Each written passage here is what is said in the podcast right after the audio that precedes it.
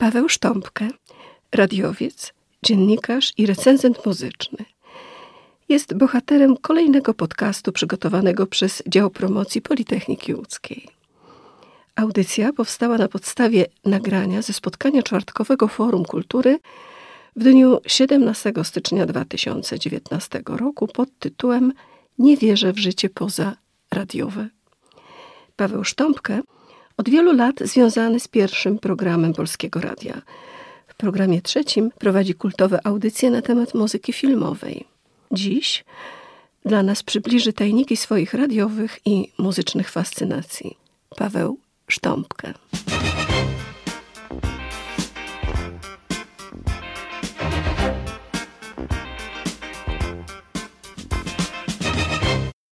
Jak to z tym radiem było? W jaki sposób radio znalazło się w Twoim życiu? E, to ja mam sprawy genetycznie z no. tym związane, A, dlatego że um, była taka przed wojną bardzo znana spikerka radiowa, która się nazywała Janina Sztąpkówna. Podobno jak przyjechali, ona była pierwszą spikerką polskiego radia. To było 95 lat temu, a więc można powiedzieć, że no średniowiecze um, radiowe, tak, to był początek 26 I ona e, przyjechali z BBC, bo w radiu jest wszystko, wszystko można powiedzieć o radiu, ale mamy jeden taki azymut najważniejszy co by powiedziało BBC? BBC jest, to jest tak Bóg w ogóle dla, dla każdego radiowca. I oni przyjechali już z BBC przed wojną, właśnie w latach dwudziestych, czy na początku lat trzydziestych i powiedzieli, że te głosy wszystkie im pasują i tak dalej, ale ta Janina Sztąpkówna jest najlepsza. I ona rzeczywiście była taką bardzo znaną szpikerką radiową, bardzo wcześnie umarła, jeszcze przed wojną w sierpniu 1939 roku. To nie jest jakaś bardzo bliska rodzina, ale to jest rodzina, więc można powiedzieć, że E, że, że może stąd te moje radiowe zainteresowania. A druga część to były jeszcze czasy, kiedy mnie przyjmowali do radia, kiedy przyjmowali do redakcji muzycznych ludzi wykształconych muzycznie, co też było pewnym zaskoczeniem, dlatego że w innych rozgłośniach w ogóle na całym świecie nie było to dosyć istotne. Natomiast u nas jakoś się tak przyjęło, że kolega po muzykologii ściągał następnego kolegę i koleżankę i taka, taka nitka tych muzykologów się pojawiła i tak było mniej więcej do jakichś lat 80. Później to urwało się i no, trochę żałujemy, a z drugiej strony no takie to były czasy. No tak, my chyba też jako słuchacze trochę żałujemy, że to tak wygląda, ponieważ teraz niestety bardzo dużo jest narzekania na to, e, w jaki sposób e, i co jest prezentowane e, w radio. Prawda? Nie mówię o wybranych tutaj audycjach, które prowadzicie, czy ty prowadzisz, prawda? Ale w wielu rozgłośniach, zwłaszcza tych małych takich, po różnych miejscowościach, no są ludzie, którzy prezentują takie utwory, że no w ogóle nie można słuchać tego radia. Ale to, to, to jest bardzo różnie, dlatego że proszę sobie pomyśleć, że takim momentem przełomowym dla radia było powstanie tak zwanych playlist. Ja jeszcze jestem z pokolenia, że właściwie to, co myśmy grali, to autorzy sami mogli to przedstawiać. Natomiast y, sami wybierać i sami przedstawiać. Natomiast ta polityka rozgłośni radiowych polega na tym, żeby nadawać jak najmniej utworów. Ta playlista, taka bardzo zawodowa, składa się naprawdę z kilkuset utworów, które są tak zwane rotowane, one są nadawane, wydawać by się mogło nawet 8 albo 10 razy dziennie, ten sam utwór i to powoduje to, że ta wąska playlista powoduje to, że słuchacze się identyfikują z tym programem. Tak, tak, taka jest filozofia tej playlisty, że słuchacze wybierają ten utwór dlatego, że on jest na tej liście, a nie dlatego, że on im się podoba. Tak to jest. No, no, no, no niestety nie jesteśmy tego w stanie przeskoczyć i, i to, to formatowanie radia jest jednocześnie jest pewnym sukcesem, bo proszę sobie wymyśleć, że dwie najchętniej słuchane stacje w całej Polsce, a więc RMF i ZK, one mają około 50% całej słuchalności. To tak jakby połowa z nas wszystkich tu siedzących słuchała jednej z tych dwóch stacji. 20 lat rozmawialiśmy w programie trzecim, 20 lat w programie pierwszym. Jak wyglądało kiedyś praca w radio, jak wygląda teraz? Myśmy sobie rzeczywiście zagwarantowali i część e, z autorów ma tak zwane autorskie audycje muzyczne i w tych autorskich audycjach muzycznych mamy prawo puszczać to, co, o czym chcemy powiedzieć, tylko to, co nam się wydaje ważne. To wcale nie znaczy, że, że tych audycji jest dużo i to dosłownie na takim 24-godzinnym programie to takich audycji jest 10-15% góra. No jasne, że chcę grać swoje, bo, bo po pierwsze łatwiej mi się do tego odnieść, a po drugie y, jest bardzo dużo muzyki, której w ogóle już dzisiaj nie rozumiem, że zawsze się mówią, nam dyrektorzy mówią, tak, ale wy niczego nie rozumiecie, wy tu jesteście za długo, popatrzcie, te, te, te dwie najważniejsze stacje, one zdobywają rynek, one są młodzieżowe. One, tak, uważam, że młodzież w ogóle dzisiaj nie słucha radia. Młodzież, ja sobie też kupiłem taką skrzynkę, jaką teraz ma młodzież, to nawet się nie nazywa radio, to jest box, w którym jest wszystko i rzeczywiście tam tam są takie rzeczy, że, że, że można sobie wszystko wybrać i on sam sobie programuje muzykę w radiu, a nie szuka w radiu tego, co mu ktoś zaproponuje. Wróćmy jeszcze na moment właśnie do tych różnic w pracy w radio kiedyś, a dziś. Mnie, wydaje mi się, że najbardziej chyba tutaj mm, to widać na tej płaszczyźnie kontaktu z, ze słuchaczem i mm, takiej samodzielności e, redaktora, prawda? Rzeczywiście, jeśli chodzi na przykład o tak zwane redakcje muzyczne, to kiedyś myśmy byli potęgą, ale ta potęga była związana również z tym wszystkim całym niedoborem oborem, w którym była, kiedyś żyliśmy, nie było po prostu płyt, a już płyt z zachodu, jeśli były, to albo były, przychodziły do nas o wiele, o wiele później, tak jak filmy przychodziły wiele lat później. Tak samo było z płytami, albo one w ogóle były nieosiągalne, albo były tak drogie, że były też nieosiągalne. I wtedy my E, czy moi nawet e, koledzy trochę starsi, to uchodzili w ogóle za gwiazdy, za góru. Pamiętam te, tego Piotrka Kaczkowskiego, który w tej trójce opowiadał, no tego jeszcze nie ma w Londynie, jutro dopiero będzie, ale my dzisiaj już słuchamy, proszę bardzo, no szaman. Rzeczywiście tak było i, i w tym się było można, można było w tym się pławić. Dzisiaj jest wszystko, wszystko na wyciągnięcie ręki.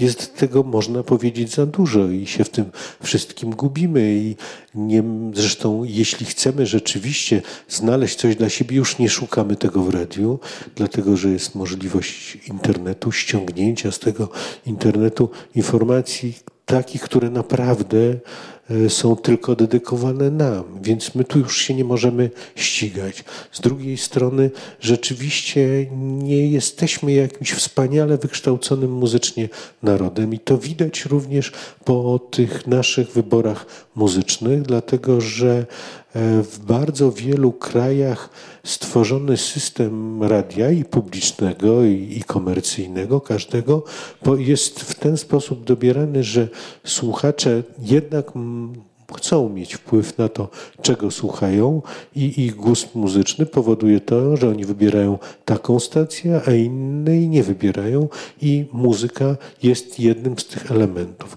Natomiast w Polsce jest ponad 200 stacji radiowych, dużych, małych, katolickich, e, gminnych, studenckich, każdego typu. To jest naprawdę e, gigantyczna liczba, a z drugiej strony nie ma dedykowanych stacji określonej muzyce, co jest podstawą w bardzo wielu krajach, przede wszystkim w Ameryce. U nas te największe stacje grają to samo. Czyli w momencie, kiedy słuchamy tych dwóch wielkich, Zetki i RMF-u, praktycznie rzecz biorąc musimy mieć bardzo dobre ucho, żeby po muzyce rozróżnić te stacje, bo one grają to samo.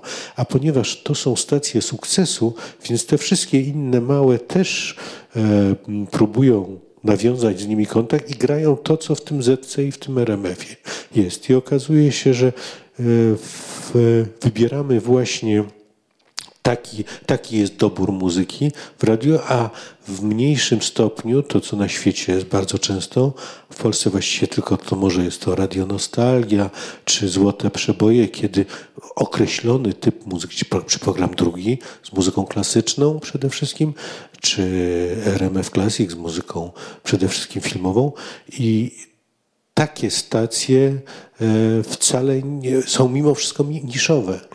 A w jaki sposób e, kształtujesz swoją audycję? To też się Bo to bardzo... autorska tak, audycja jest, tak? Tak, te autorskie to yy, właśnie jestem związany z muzyką filmową od, od początku. Jak przyszedłem tylko do radia, do, do trójki, to moje dwie siostry pracują jako reżyserzy dźwięku realizatorzy dźwięku. Jedna pracuje w kinie, wtedy pracowała, do tej pory pracuje w kinie, a druga w radiu reżyserem jest. I te sprawy filmowe były mi bliskie, obie wtedy już były za granicą i obie przysyłały mi płyty. I Wiedziałem, że nie muszę się jakoś odróżniać od innych kolegów, bo właśnie w Trójce była taka bardzo zindywidualizowana forma muzyczna, że nie no, Jerzy Kordowicz zajmował się muzyką elektroniczną, Korneliusz Pacuda muzyką country, właśnie Piotrek Kaczkowski muzyką e, nowościami i takim progresywnym rokiem. I dla mnie cały czas jakby musiałem sobie znaleźć miejsce i właśnie wpadłem na pomysł, żeby to była muzyka filmowa, muzyka, która zresztą wtedy w latach 70., kiedy zacząłem pracę w radiu, wcale nie była taka popularna. Ona nie była jeszcze wydawana na płytach. Ona no, była na tyle popularna, jeśli chodzi o to, żeby jakąś czasami piękną melodię. Właśnie dopiero od pewnego momentu tak. zaczęły być ścieżki dźwiękowe, filmowe wyda, wy, wydawane, to, prawda? Jako... To, to akurat było związane, to, to była bardzo dokładna data. To jest data mm, stworzenia, właściwie wprowadzenia płyty kompaktowej. Okazało się, że płyta kompaktowa ma bardzo dużą pojemność, do 70 minut muzyki, że właściwie można tam w nieskończoność to produkować i Sony jako pierwszy zaczął wypuszczać właściwie muzykę do każdego, z ilustracją z każdego filmu. I ta muzyka nagle nabrała swojego takiego, takiej mocy, dlatego że w samym kinie ona trwa czasami dwie sekundy, 20 sekund, tu się utnie, tam się podłoży, tutaj gdzieś zabrzmi. Natomiast już jeśli wydajemy płytę, to ona nie tyle, że jest inna niżeli w kinie, ona jest ta sama, ale ona już musi być tak zakomponowana, żeby ona się broniła jako tak zwane dzieło autonomiczne. Dlatego może wielu kompozytorów muzyki filmowej, którzy w tej chwili to Igor Strawiński pierwszy powiedział, jak go pytali, jaka jest prawdziwa rola muzyki filmowej, to on spokojnie mówił, że prawdziwą rolą muzyki w filmie jest utrzymywanie w dobrej kondycji finansowej jej kompozytora. Bo taka jest prawda, dlatego że po prostu to były duże pieniądze, bo to jest przemysł, w odróżnieniu od pisania muzyki dla chociażby teatru, to też jeśli chodzi o ilustrację, ale dla filharmonii, kiedy ten zasięg jest o wiele mniejszy. Proszę sobie wyobrazić, ja, to, to jest w pełni zrozumiałe, ale to jest rzeczywiście zaskakujące, że jedna piosenka z filmu Titanic, którą śpiewa Celine Dion w tym filmie, zarobiła więcej pieniędzy aniżeli cały film. Tutaj produkowano film, zatopiono statek, zapraszano wielkie gwiazdy, a tutaj napisał kompozytor 3,5-minutowy utwór, zaśpiewała piosenkarka tę piosenkę i ponieważ zwielokrotniono jej prezentację, bo ona się pojawiała i przed filmem, i w całym świecie, i po filmie, i cały czas i wydawana kolejny, kolejny, kolejny raz. I okazuje się, że właśnie ta skala tego powodzenia i filmu, i tej piosenki spowodowała z jednej strony ogromna popularność piosenki, pomogła filmowi, bo jest to praktycznie rzecz biorąc w dzisiejszych czasach taki muzyczny plakat, no, plakat filmowy, więc właściwie wszyscy zyskują i wszyscy czują się świetnie. No właśnie, ale bardzo interesującą jest rola muzyki w filmie. Też się wszystko dosyć zmieniało w filmie i w takiej tak zwanej estetyce muzyki filmowej i właściwie te ostatnie 30-40 lat to jest taka ogromna, szczególnie w kinie amerykańskim, siła muzyki. To George Lucas ze Stevenem Spielbergiem, czyli ci twórcy nowej przygody od Szczęk, poprzez Gwiezdne Wojny i tak dalej, Indiana Jones, te wszystkie filmy, oni wpadli na pomysł, że właściwie to, już nie chodzi, bo tak jak kiedyś w Europie mówili, że muzyka ma podkreślać jakieś dramatyczne sytuacje w filmie, czy prowadzić bohatera, czy podkreślać miłosny nastrój, czy być taką melodią, którą wychodzimy z kina i gwiżdżemy, a oni mówili nie, muzyka to ma być od początku do końca, od pierwszej sceny ma tak zabrzmieć taka ma być głośna, żeby tego widza wcisnąć w ten fotel i że on powinien zabrzmieć. A jak w takim razie wygląda w tym momencie, kiedy y, są te pewne ograniczenia co do możliwości wolności prezentacji tego, co sobie życzymy, wygląda możliwość prezentacja młodych y, artystów? To się wydaje, że otwierasz jakiś temat, który jest bardzo trudny i bardzo długi i coś jest z tej informacji od Mamonia, że E, że my nie lubimy słuchać utworów, których nie znamy. Rzeczywiście w tej chwili zaistnieć e, w, w radiu jest bardzo trudno i to kiedyś jeszcze 30 Kiedyś lat radio temu, tworzyło gwiazdy. Ale teraz jest to nie może, mało. Sami nawet robili konkursy.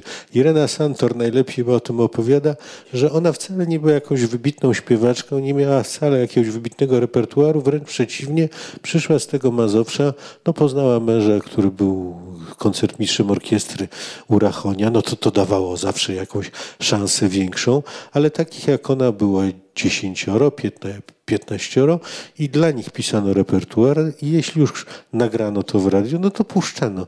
To była taka wąski strumień. Jak już się tam człowiek dostał w ten wąski strumień, to chciał, nie chciał, kończył po emeryturze i, i był gwiazdą. Naprawdę i tak było. Tak było z tymi kolorowymi zespołami, z tymi czerwono, niebiesko i tak dalej, czarnymi. Po prostu była jedna tuba, nawet nie było dużego przemysłu fonograficznego. No, u nas zawsze to był jakiś kompletny problem z wytłoczeniem płyt.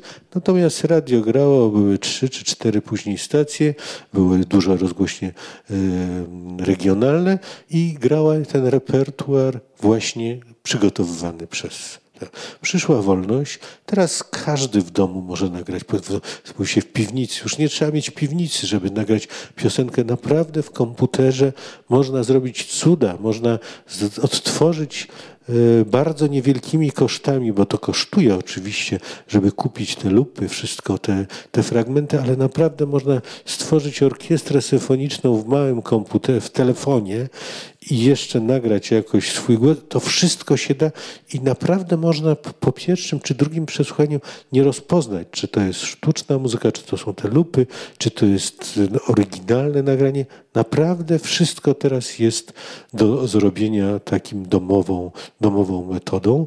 Ale problem jest, jak dotrzeć z tymi swoimi utworami do, do rady. Kiedyś to było właśnie tym to tym źródłem było radio. Teraz tym źródłem jest y, mm, przede wszystkim internet i mało tego, y, ja zawsze trochę się uśmiecham, ale, ale taka jest prawda jak przychodzą do nas, my mamy taki fragment muzyczny w naszym programie, gdzie mogą każdy, nie tylko młodzi, ale prezentować swoje utwory nowe.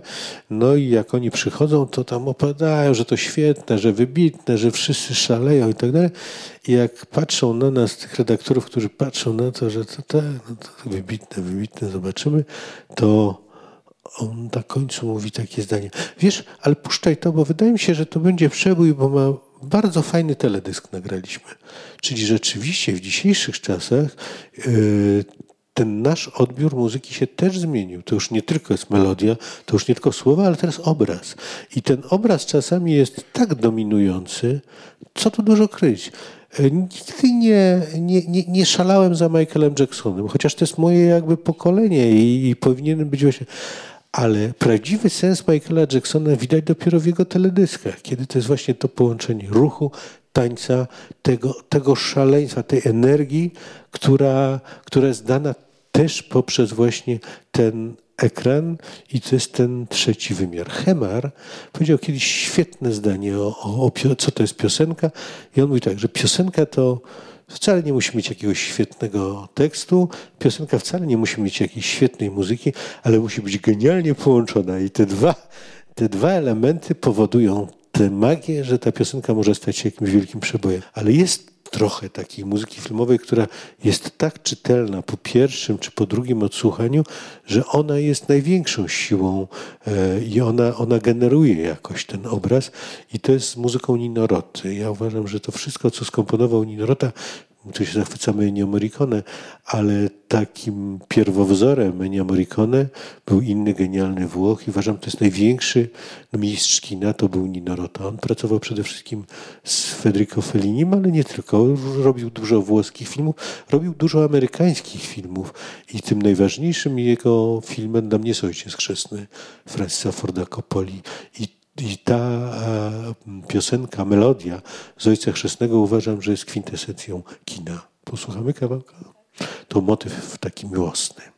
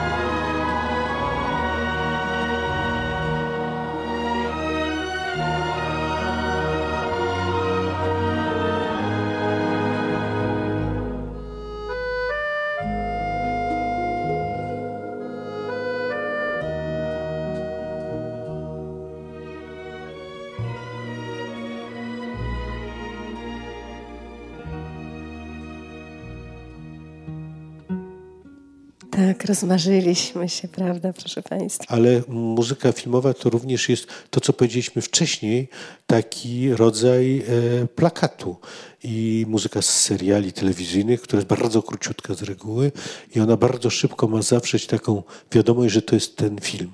I taką najbardziej charakterystyczną muzyką z filmu sensacyjnego jest seria James Bond, kiedy to jest od 60 lat bardzo charakterystyczny motyw z taką rozstrojoną gitarą i się wszystko zmieniło w tym świecie. I te samochody Bonda, i te dziewczyny Bonda, i te same Bondy się zmieniły. Natomiast ta sama muzyka jest prawie zawsze albo ta sama, albo bardzo podobna. Więc można powiedzieć, że ta muzyka jest górą, że ona się mniej starzeje aniżeli inne elementy. Ale ja wybrałem fragment inny, bo nagrany w Łodzi, wiedziałem, że będziemy tego słuchali razem i to jest z serialu 07 Zgłoś się. Taki bond dla ubogich, bond polski, taki socjalistyczny, ale proszę posłuchać, jaka jest świetna muzyka. Włodzimierz Korcz ją napisał, właśnie człowiek z Łodzi i on napisał to w stylu bondowskim, ale to jest absolutnie jego pomysł oryginalny i uważam, że jest świetna ta muzyka.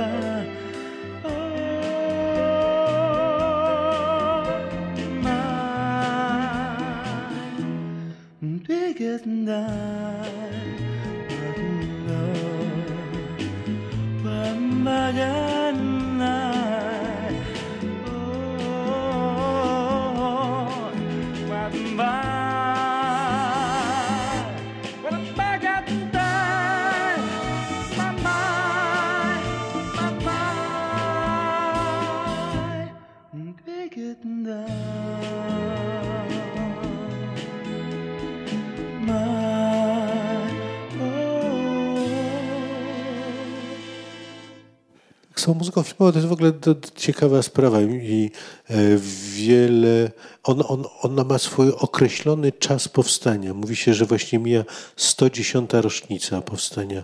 I ja mówię, to jak to się liczy? Przecież u braci Limier też grał taper, w niektórych również kawiarniach jeszcze w XIX wieku były nieomal małe orkiestry, które grały, a to się bardzo prosto liczy. To jest pierwsza muzyka, która została specjalnie skomponowana i zumówiona przez reżysera do filmu i to było takie dzieło artystyczne francuskie, pierwsze Zabójstwo księcia Gwizjusza i to jest właśnie rok 1908 to, to znaczy 111 rana, 1908 i tam e, wtedy zaproponowano, aby muzykę skomponował Camille Saint-Saëns. I on siadł i napisał. I od tego, że z takiego wysokiego C, można powiedzieć, się wszystko zaczęło, bo on wtedy był najbardziej popularnym kompozytorem, naj, najbardziej znanym francuskim kompozytorem. I, I to tak się zaczęło. Sam film nie zdobył żadnej popularności mało, tego był kompletnie niezrozumiały. Widocznie czas na kino artystyczne musiało dopiero nadejść, natomiast ta, zaczęliśmy, jeśli chodzi o sprawy filmowe, bardzo takiego mocno, a e, z drugiej strony jest bardzo wielu kompozytorów, którzy właśnie tak jak Camille Saint-Saëns i działali jako mm, kompozytorzy muzyki autonomicznej i muzyki właśnie chociażby e, ilustracyjnej. Nasz Wojciech Hiller, najlepszy przykład, naj, naj, naj, najświetniejszy kompozytor, e, który też, mimo że napisał muzykę do 500 filmów, to zawsze mówił, że to taka jego boczna ścieżka zainteresowań muzycznych, że to tak jak i tak jak taki był Dmitri Tiomkin w Ameryce, który był Rosjaninem, ale był specjalistą od pisania muzyki kowbojskiej. On napisał właśnie co do drugiego filmu kowbojskiego, to on pisał muzykę jak się go pytali, czy trudno się pisze taką muzykę do filmów kowbojskich, a on mówi nie, że to się piekielnie prosto, bo wystarczy takie szybkie tremolo, skrzypiec i Indianie mogą atakować. Ale jest taka melodia Ennio Morricone, która uważam, że jest, jest najlepsza na świecie. To jest z pewnego razu w Ameryce. I może to nie to jest długie, ale jakiś fragmencik taki może na finał też bardzo spokojny, taki nostalgiczny. To jest ta scena, gdzie e, nasz główny młody bohater podgląda ćwiczącą młodą y, koleżankę, która jest baletnicą i ona tam te, takie pa robi, a on przez dziurkę od klucza tam to wszystko ogląda.